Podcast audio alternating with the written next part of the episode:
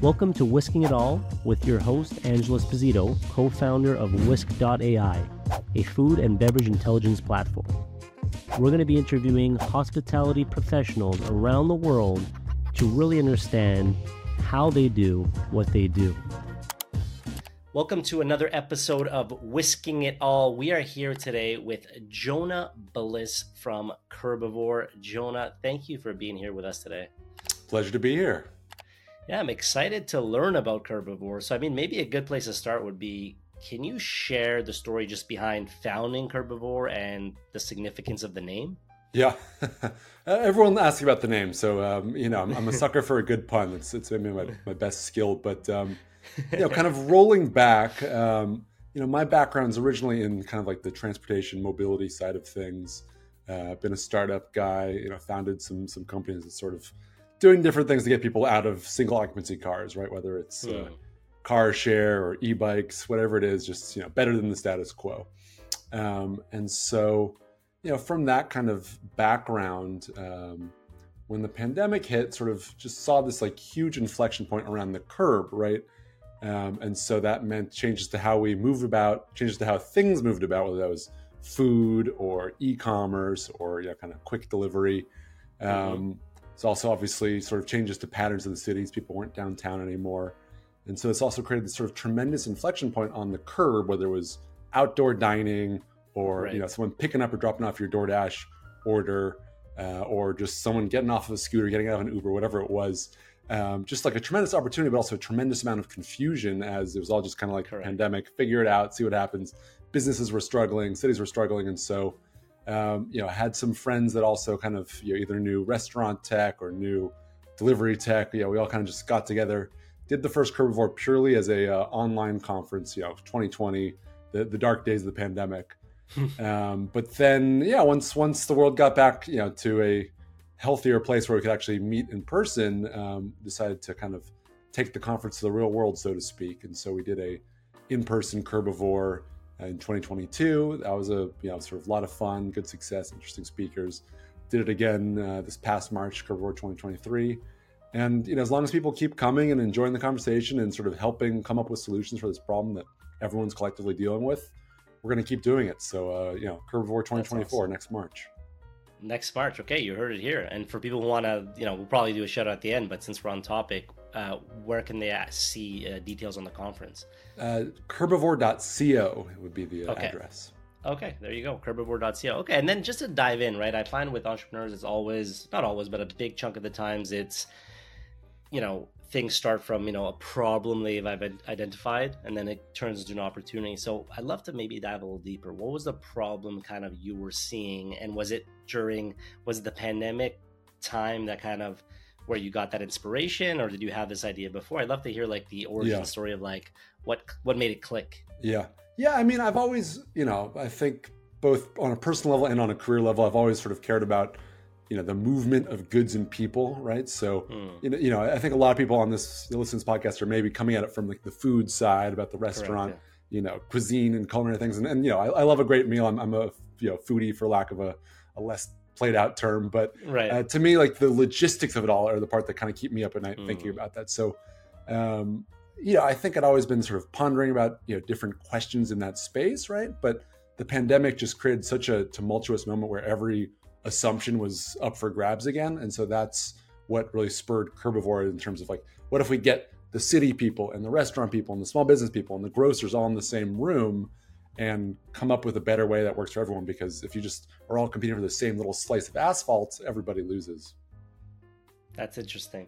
Yeah we actually had the the ceo of ritual on and and it was funny because he was talking about how at least at the time when they started ritual it's you know it's for those who don't know it's a it's a pickup uh, app. So uh, and he was saying like at that time as long as far as he knows uh, they were like the first i guess pickup app that was kind of for the you know people kind of thing because before that he and he gave credit to starbucks which they were the only company really taking pickup seriously where you can you know go on the app order ahead of time or i guess maybe order ahead's a better word but order ahead pick up that kind of thing. Uh, and it was a significant amount. They were reporting on it on their kind of financials and and so it's interesting to see how that like that has evolved. And then what I've personally seen, and you've probably seen this too, is when when COVID happened, obviously everyone started doing a ton of online ordering and that's right to your point i saw a lot of you know competing for that same slice because the pos companies were like hey we now do this you can use it and then there was like e-commerce type companies offering online ordering and there was online ordering standalones that were offering it so yeah. you kind of had this you know just pool of different services and it, it probably did get a bit confusing so i'd love to hear from you like who are the types of people that you know should attend Curbivore. So is it you know in my brain it's going like you know order ahead apps, delivery apps, maybe you know curbside pickup. But yeah, what you know maybe robotics. But I'd love to hear like who are some key types of you know people yeah. that should or would attend. I, I, think part of what makes the event so special is is the breadth of the people there. Right, you, you go to mm. some conferences and it's it's fun. You see all your friends, but it's like okay, I, I saw you at the last six trade shows, right? um, and so I think in that sense, you know, you hit on who comes, but it's it's pretty broad. So yeah, we definitely have you know people from you know the third party delivery marketplaces, you know the, the Ubers, the DoorDashes, the Grubhubs of the world. Uh, we have you know the Instacarts, but we also have like the suppliers, whether that's a you know small mom and pop restaurant or a thousand chain grocer. We have okay. people from the uh, the serves, the Cocos, the starships, you know, the delivery bots of the world. Um, okay. But then to me, I think you know a missing part of the conversation often is like the policymakers, right? Like people are actually mm. crafting the rules about whether it's a fee cap on delivery or you know what you can do with the space out front of your restaurant. Um, so we so really true. pride ourselves on um, you know DOTs, you know public health. Uh, one year we had the mayor of LA as a speaker, so really sort of getting, I think, the people that make the rules and can you know with the kind of signature of a pen either make or break your business uh, in the conversations they can actually see oh like now that you've showed me what a good outdoor dining setup looks like i can understand that this is actually good for the neighborhood or you know getting folks from um, the three pds and you know they're they're both love and hate relationship with restaurants in the same room and letting them kind of hash things out so mm. i think i think by kind of broadening the pie it just makes for a more fruitful conversation it makes sense, and and you know when you mentioned it, like a thought that came up. I, I actually grew up in Montreal, and in Montreal we had you know I always say it's an awesome city in Beautiful the summer. Yeah. Outside of summer, it's kind of hard, but in the summer, it's a really cool city, very student heavy, university heavy, and it's like European influence, good restaurant scene, bar scene. So there's a, like a lot to do. You know, we have F1, Jazz Fest, you name it. So cool. But one of the things that a lot of restaurants pride themselves on, or not pride themselves, but you know really make their year because the summer months are busy with tourism is outdoor patios or terraces as they say there but outdoor patios and to your point you made me think of it it makes a ton of sense you don't think of it but these policymakers can make or break your business when you can't get that license or for whatever reason you're renewing it and they're not letting you there's a lot of people because especially in a place like uh, montreal where summer's short or take any city where you know they have harsh winters and you know yeah. hot summers that patio season is a key key part. So I'd love to maybe touch on that a little more. So like, what do you see like across? I guess across North America, I would assume mainly in the in the states. Like, what do you guys see when it comes to policymakers? Like, how how deep does it go, and how hard is it to navigate these kind of you know, I guess regulations? Yeah, yeah. I mean, you know, so each each subsets its own little world, right? So if we're talking about outdoor dining, um, yeah, that was I think where the most kind of change happened, right? Like most cities, sadly, were super strict pre-pandemic. Uh, yeah. Just sort of, you know, couldn't imagine like how could you use this parking lot or the sidewalk for anything besides just movement.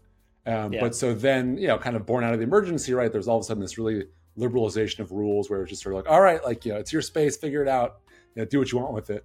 Um, mm. And so, know, that kept a lot of great businesses running. They wouldn't have made it otherwise.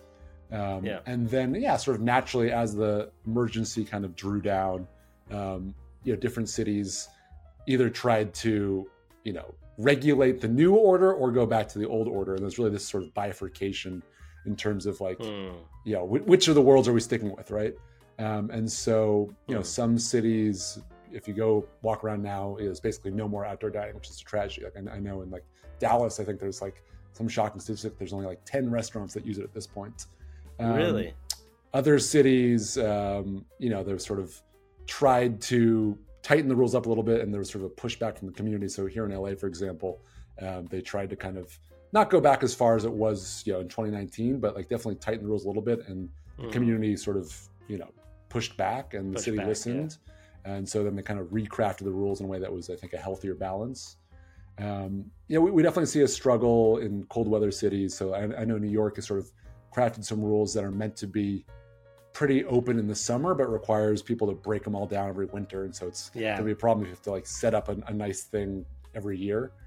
Um, Toronto, I think literally just this week, kind of ruled out rolled out new rules uh, that were kind of keeping things you know, pretty open for business.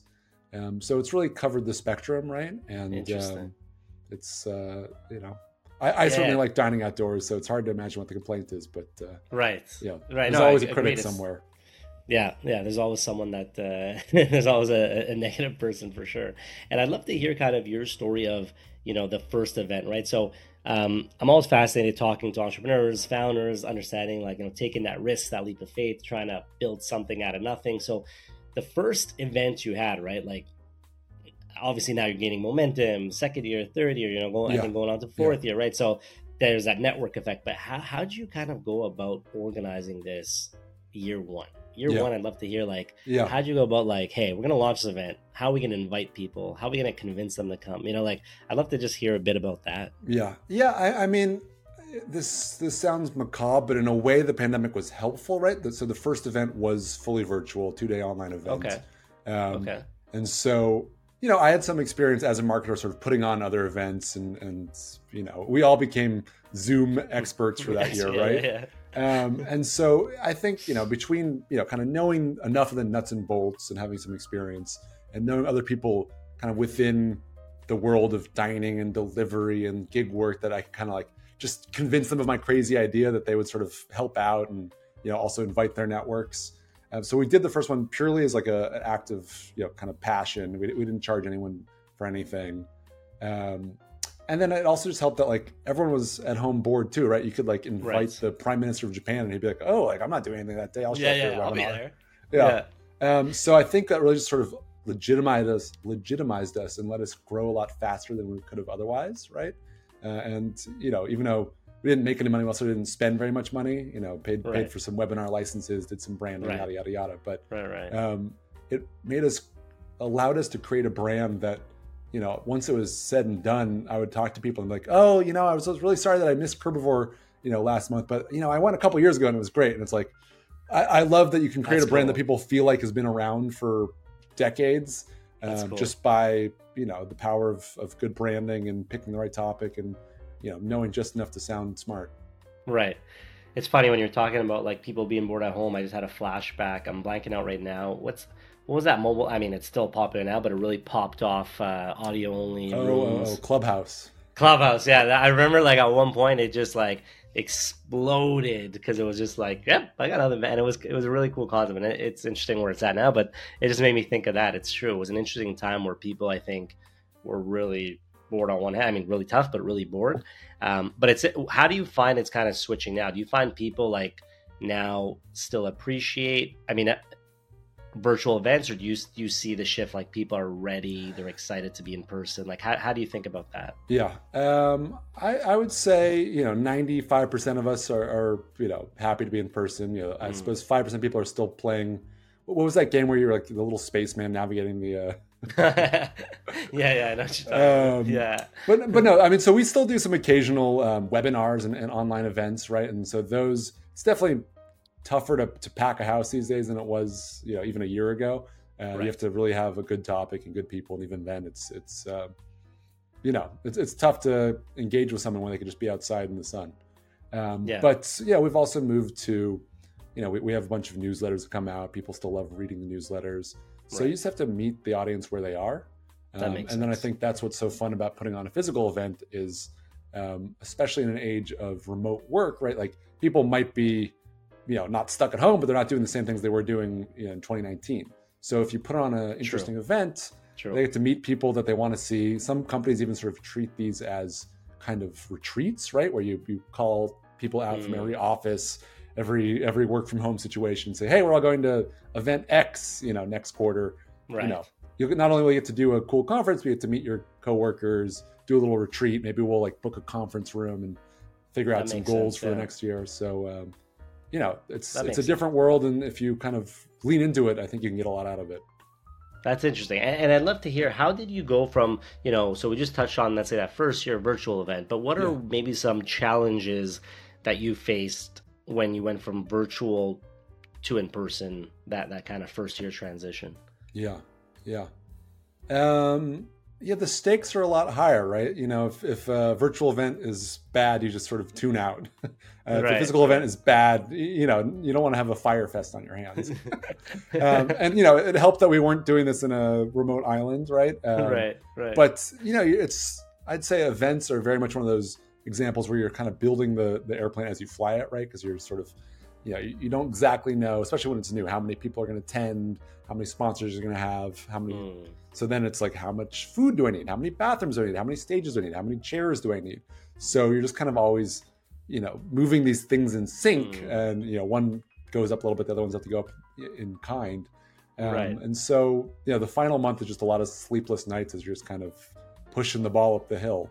Um, but uh, you know, it's it's like anything else, right? Like the person putting on has like the the kind of darkest view of it, right? You, you see everything that's going right. wrong, but the person in the audience is like, "This is great!" Like, wow, yeah. You know?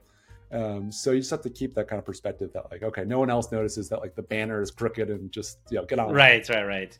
You're usually your your hardest critic. I think is is is a lesson there, and it's funny you mentioned that analogy about the plane because like that's I think that's something that all founders in some way or form talk about, like jumping off the mountain while you're figuring out how to open your parachute, you know, type of thing. yeah, so exactly. it's just it's it's taking the risk and the only way you're going to learn you know there's only, only so much theory you can learn of course preparing makes sense but like once you hit the ground then you're like oh shit and so i'm sure you learned a lot of stuff that first year that you were then able to kind of adapt and maybe for people who are thinking about you know interested in how to build you know community or events like what are some things you can share like from a perspective of especially that first year or i guess second year because it was in person like you know there's kind of like that marketplace aspect of like i need sponsors but i need people but i you know people will come if they're speakers but speakers are interested if there's more people and you know like yeah, yeah. how, how, how do you go about like yeah chicken egg how, how, how do you go about like balancing that and just i'd love to hear your thoughts on it because you're obviously doing a good job at it and it's it's not easy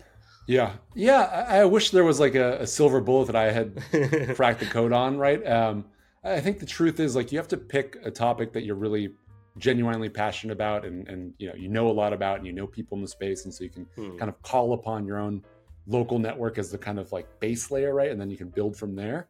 So if I was to just sort of pick a topic that I didn't know anything about, you know, not only would it be tough to actually like make an interesting program, but you know, I, I would be struggling to get person one in the door. And so then you know you're starting at such a lower baseline right um, and the truth is like no one's going to care as much as you do right so like you, even if you hire someone that's an expert uh, to them it's just a job so I, I think especially in the first couple years it really just comes down to kind of gritting your teeth you know, I'm not trying to make this like a, like a hustle and grind kind of like uh, no, but you're right. You know, motif. But yeah. Uh, yeah, like you got to be willing to work harder than the other people because it's it's your baby, and um, you know you got to call in favors and um, you know just bang all the you know drums and pots and pans right. to make as much noise as you can um, right. you know I, I, think really leaning into content as a way to not only um, sort of show domain expertise but build an audience that you can then call mm. on to say oh i really like you know hearing you write about so and so maybe i'll come see you speak or maybe i'll see who you've invited to speak that's um, awesome so yeah it's it's like you build your own little universe and you, you slowly expand it that makes sense. And, and, like, I'd love to touch quickly on, on content just because it's, it's a theme that's come up a few times. We had Shawn Walchef on the show. He was yep. super cool guy talking about content. And at Whisk, we've been kind of going a bit harder on content and doing yep. this podcast and, and amongst other social media stuff. And, you know, I think people will hopefully are getting more inspired and trying to, you know, I love the quote. I think he says something like, you know, don't don't be the commercial, be the show, which which I love that concept. And most people are trying to figure out how to make this beautiful app. But it's like just this is the content. Like film what you're doing and yeah. and share it and tell your story. So I'd love to just hear about you on on your end. Like, how do you think about content, and what are some kind of things you've done to, you know, build up content on your side? Yeah, yeah, yeah. It's I mean, without getting too uh, tangential, I've always had a, a, funny relationship with with content, for lack of a better word. Um, yeah. You know, earlier on in my career, I, I was sort of uh, worked for like a, a, news site. I wouldn't quite call myself a journalist, but maybe a blogger when that was still okay. a term. A writer, yeah. Um, I, I also ran the marketing for a content marketing platform, which was a very meta job. But so I, I know my way around uh, content. Um, Got it. but um, yeah, I mean, you know, it felt like content marketing was like a hot word, you know, eight years ago or something, and then Right. it kind of just got lost among everything else, and, and it just sort Right. of became marketing again, right? In a way, it wasn't anything new. It's just like people have been producing stuff forever, and it just uh, whether or not it feels organic or whether you have to shove it down the consumer's throat. Um, and so, yeah, there's so much bad content out there, right? Just dull, boring, uninteresting, derivative. Um, and that's true of, you know, ads, it's true of content marketing, it's true of, you know, actual pure writing. Um, so, like, I don't want anyone out there to just like start a Substack because everyone else has a Substack, right? Like, you'll you'll drive yourself insane. You'll have ten readers and they'll all hate it too. so like only do it if it's if it's pure and like you have something different to say and you feel like you Yeah. need to say it um, Yeah. because there are millions of other channels you can do um, Yeah. and at this point you know you're competing with a, a chat bot that can also churn out bad content That's very true. No, it's it, you- you're absolutely right. Like you need you need to be passionate, or at least you know have a pretty big interest in what you're doing. Because if not, it gets number one, it's hard. But number two, it's like you're not going to be inspired to just spit out random content, right? Like there's you know you'll see trends of like ah faceless build a YouTube faceless channel and make you know hundred thousand a month. Like you know there'll be a lot of that type of stuff. But it's just like So listen, easy. Gonna- yeah, exactly. So easy. So really, I think the lessons like you got to speak about a topic either that you're super interested in, kind of show what you're learning as you're going, or a topic that you're potentially an expert or somewhat of a vet veteran in, and and you know kind of sharing. So for us at Whisk, it was like okay. We're obviously pretty good on the restaurant side, specifically on you know the cost of goods sold. Like that's our expertise. But Yeah. outside of that, we're like, hey, we have a big restaurant audience. Like let's bring people in the realm, whether it's restaurant tech, restaurant operations, just restaurant marketing um, and so it's kind of like expanded and and and i guess speaking of tech like one one thing i'd love to know from you is um, can you share because i we had um, um, a guy from well a guy the ceo of tiny mile super cool robotics company.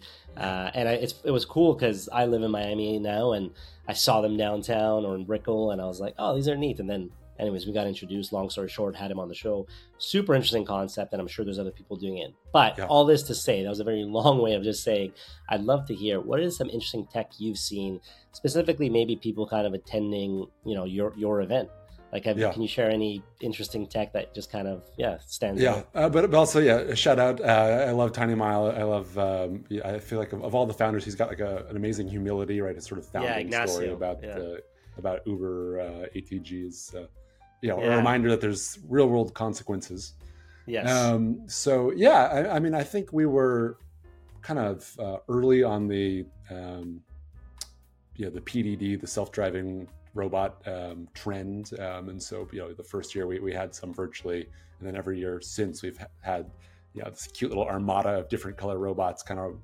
running around the grounds, which is fun, and they kind of interact with each other, and it's all it's all friendly. You know, the, the whole industry That's kind cool. of is in a grow the pie phase right now, so it's not like we're having a serve robot and a Coco robot bashing each right other. right right right Although that would be good content, guys. Um, yeah well there was that show what was that show robot wars or something do you remember that battle Yes. bots yeah yeah yeah, yeah. like. Let's just tape a, uh buzzsaw to the uh, yeah yeah starship. yeah Um, I mean, yeah. There's always really fun technology, right? Like, so this last March we had um, there was a, a robotic pizza truck where it's sort of all you know made automatically inside the truck. Oh Um, wow that okay. was fun. Um, we have you know, kind of self-driving cars, you know, both from the passenger, but also some of them are thinking about delivery. Um, we just had this guy sort of. I remember him. I think he just bought a regular ticket, but he's just like he had this kind of cool robotic arm that he had built uh, that he was just carrying around. So you know, we attract the the most lovable nerds. I love. Um, but I think you, you know, there's always this question about you know who does technology serve, right? And Mhm. uh, I think uh, it's true in any industry, but you know, especially in, in food, we've seen a lot of startups come and go where they have like a, a great idea, and it's like, wow, like fascinating that you can do that, but like, do you need to? Like, does anyone want that? Um, and so, you Yeah. know, whether it's the Yeah. the Zumes of the world, uh, you know, Zume with the U, not not with the two O's, but um, yeah you know we've seen a lot of money get kind of poured down the drain and then like okay you, you made a worse product and it's like technically interesting um, but yeah you know i think i think we're also at this point seeing a lot of the big corporates uh, get into it right so whether it's Sweetgreen or chipotle Mm. really investing in automated make lines um, you know i can kind of understand the, the business case there right there's a tight labor market Yeah. Um, if you're doing sure, a, a delivery order, you don't need to see the person you know, mixing the grain and the, the lettuce together. So um, I think we'll see it become kind of more uh, you know, complementary, right? Where it's sort of humans working beside a machine that kind of makes things faster. Right. But um, beyond like the novelty factor, it's hard for me to imagine that we just need like a hundred percent robotic restaurant now, where it's you know dozens of six-axis arms moving around. Like that's fun to get people right. in the door because they say, "Oh, it's like the Jetsons." But if the robot doesn't make the food you know better or way cheaper, you're not getting a repeat visit. Right. That makes sense.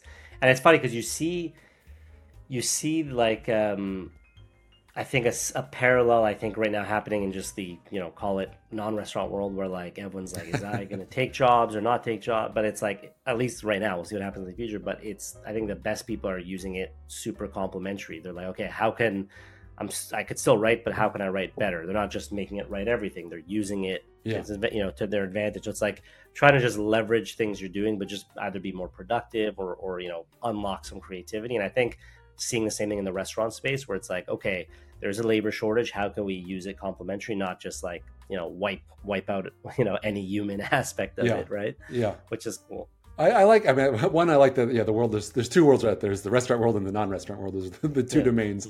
But no, I think you know people need to step back and you know restaurants. They're a hospitality industry, right? Like people are going yeah. there to interact with people, to have conversation, yep. to sort of feel comfortable. Um, and so that isn't to say that there's you know different degrees, right? Like a fine dining restaurant is different than a McDonald's. Um, but at the same time, if we look at other domains, right, like you know, look at supermarkets and how Amazon struggled to even make their kind of just walk out thing um, work at a large scale. So if if you know Bezos and company are struggling, um, you know, it's not necessarily the easiest thing. It's not just plug it in and go. Yeah, yeah. It's funny. Grocery self checkouts. Uh, do you know uh, Sebastian Maniscalco, the comedian? Italian comedian. Nah, he has a good skit on that, but just about like how they make you work. You know, I'm going there to buy a product, and I'm also working. I'm checking myself out, yeah. which is like a funny, funny. Uh, I mean, that's that's the you know so much of um, technology is, is labor arbitrage, right? We're moving things that used to be done on one side of the transaction to the other side, True. and making you think like, oh well, it's magical now. Now I'm scanning it myself, but it's like, you know, You're your time's worth something funny. too. Yeah, that's true. It's true. I never thought of it like that. When you paint that picture, it's, it actually makes it more obvious. That's that's awesome. Um, I guess next next question for you is really just what can people expect? You know, so we have a, a pretty big restaurant audience, and, and, we'll share this in our newsletter too. So for people that are hearing this, Curbivore sounds quite interesting. The the event sounds like it's growing. Some interesting tech, some interesting policymakers, a, a bit of everything. Uh, good good speakers. What what what do you say to the people that of what they can expect for the upcoming, you know, Curbivore 2024. Yeah, yeah. Um, I appreciate the shout out, and, and I'll, I'll make sure we get like a, a, special promo code we can you know include with the video so people can sign up for a special yeah, price. That, but um, awesome. yeah, I mean, so I would say you know we build like a little curb city within a city, right? So it's it's in LA, it's in late March, and so it's it's very indoor outdoor. So I want it to feel like the best possible conversion of a parking lot you've seen, right? So you're kind of hmm. you get to see what that looks like but then you're also meeting fascinating people, whether it's you know, execs from Uber and DoorDash, or you're meeting you know, the people that are running the delivery robot companies, so you can actually ask them questions about how it integrates into your um, processes. Uh, right. you know, we have folks from the POS world. We have folks from okay. every little segment of technology, right? Um, and then, yeah, there's very cool, you know, kind of restaurant brands involved. You know, we had Sweetfin last year. We had Wonder. Um, so you know, I think it's a chance to kind of learn from some of your peers that are doing cool things and talk to them and adapt their trends for your own business and market. Um, and then again, you know, it's part of this larger conversation around the curb. So you can talk to, you know, the city official that you've always been trying to figure out, like, hey, like, what does this rule mean? Or you can talk to someone that's, you know, been putting scooters on your street and say, oh, actually, I get it now. Like, that's foot traffic. That's actually a shopper that's hungry too. It's not just because it removed a parking spot doesn't mean that I'm losing business. So it's like part of a broad conversation that I think if you're if you're ready to kind of expand your your worldview, it's really useful. You know, if it's yeah, if you just want to go to a you know ten seminars about how to you know increase sales three percent, this is not the event for that. But if you want to kind of have a broader taste of the future, uh, come to Curbivore. That's awesome. And then I love that idea. So we'll definitely, for people listening, by the time we release the episode, we'll have some type of code and figure out how to share with you guys uh, so for people that that want to attend, at least there'll, there'll be a little uh, little incentive. Um, or a little extra incentive. Uh, and then I'd love to hear. Can you share any success stories that you've just seen, or, or, key takeaways from any of the the previous events? Right. So whether it's 2023 or or even before, like any, I'm sure there's a ton of you know micro success stories, yeah. but anything that stands out to you of like something you want to share? Yeah, yeah. I, I mean, um, I would say like you know probably the best successes are the ones that I don't even hear about, right? Because it's like mm. you know a conference that you you meet someone that you never would have bumped in before, you start chatting, you're like, oh, you do X, I do Y, like you know, let's talk about it at drinks after the event. And so, as much as I wish all those people like would email me and say, "Hey, you will never believe who I've Thank met," you for yeah, yeah. Um, so yeah, there's all the silent success stories, but then in terms of things that get press, right? You know, we always have a good media presence. Um, so in you know Curbivore 2022, we saw uh, there was a kind of delivery robot company called Tortoise that they did a really interesting pivot to kind of mobile smart stores where the the stores became or the robots became almost vending machines on wheels and they would service like a oh, line. So if you were like had a really popular restaurant and people were just waiting you know 20 people deep you could roll this thing out and they could buy drinks or pastries. Uh, so that was a fun launch. Wow. the the machine kind of rolled down the aisle. Um, and then this past march um, you know we had um, execs from uber on stage and they made some big kind of product announcements. Oh, wow. Um, and so you know in a sense like if you're Uber, you can you can put the announcement out and it's going to get traction anywhere. But I think the fact that they decided to do it from our stage um, shows, you know, for, for lack of a better word, that there's interesting people in the mix. There's interesting press in the mix. Yeah. Uh, there's deals to be done, and so um, yeah.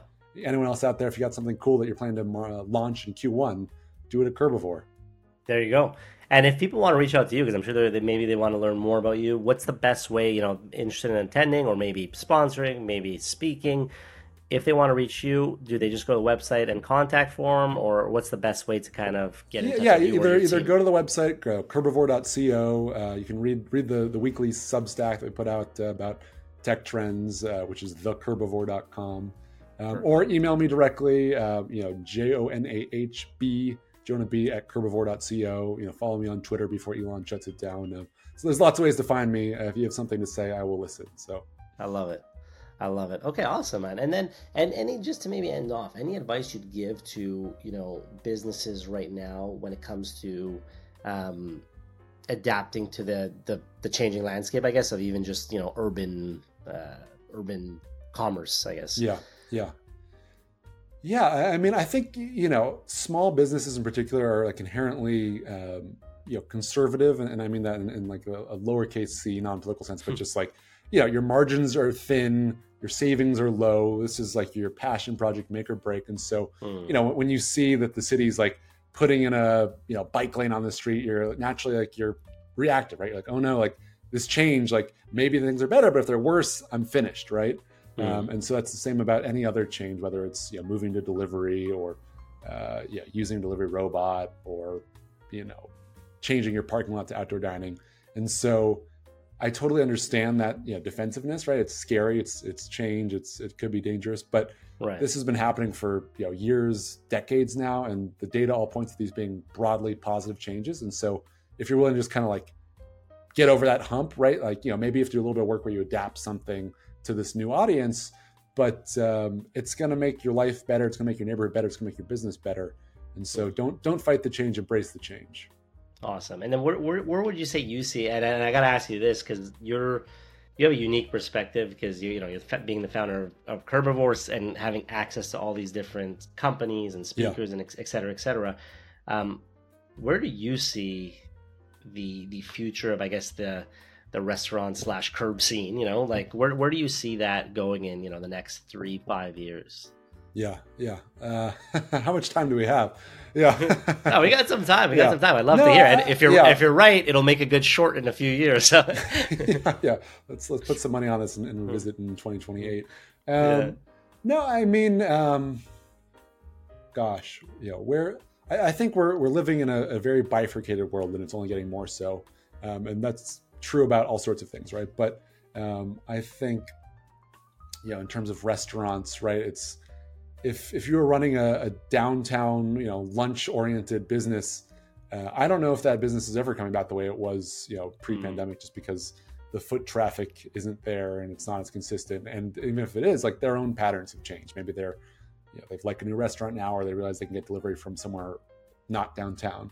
Um, so I think you know those kind of businesses and those sort of real estate owners and those sort of neighborhood councils and cities really need to think big about what you're doing with that space, and we need to repurpose that. And you know, can we make more you know kind of outdoor gardens and patios and just like make it make downtowns a place you want to be for all sorts of reasons, and not just hope that like the nine to five lunch crowd comes back if you force right. them to. Right. Um, and then yeah, I think also you know we saw sort of continued suburbanization in, in the country, and so a lot of people moved to to the boonies, um, mm-hmm. and so you know we don't need to repeat the last 60 years of development patterns where it's just you know sort of wide highways and no sidewalks and chain stores, right? I think there's an opportunity to really create a sense of place in a lot of these uh, areas, and so that's again like a conversation between city planners and small businesses about like how do we make new neighborhoods worth going to and worth walking around and and yes even if it doesn't mean everything's going to have you know transit and you know perfect bike lanes everywhere we can at least make them like places you want to be and not just you know copy and paste uh, a mcdonald's and a burger king you know from here to the highway right uh, makes a ton of sense and, and i guess to wrap up what's one message maybe you'd want to share with you know future or even past attendees of Curbivore? What's something that you'd want to share, a message you want to share with them, um, you know, regarding just, I guess, your, your mission? Yeah. Um, great question. Yeah, I, I think, um, I think the world keeps changing, right? So, so if you've been in the past, I think there's going to be something new for you this year. And obviously I'm, I'm biased in saying that, but, um, you know, even just in terms of like the technology that was booming, you know, I think, um, you know, Curbivore 2022, we, we had a super fast delivery company um, give one of the keynotes, Jokr, not, not to single them out, but like, you know, they'd raised billions of dollars and the whole world was going, you know, gaga for 15 minute delivery of everything, right? Uh, and then the that world just basically crashed, right? Like it barely exists in the US. It's still kind of around in Europe, kind of around in uh, Latin America. Right. Um, but, um, you know, what was seemingly inevitable one day can be yesterday's news in, in the blink of an eye. Mm. And so I just think, especially in a space like this, there's always something more to learn, someone new to meet.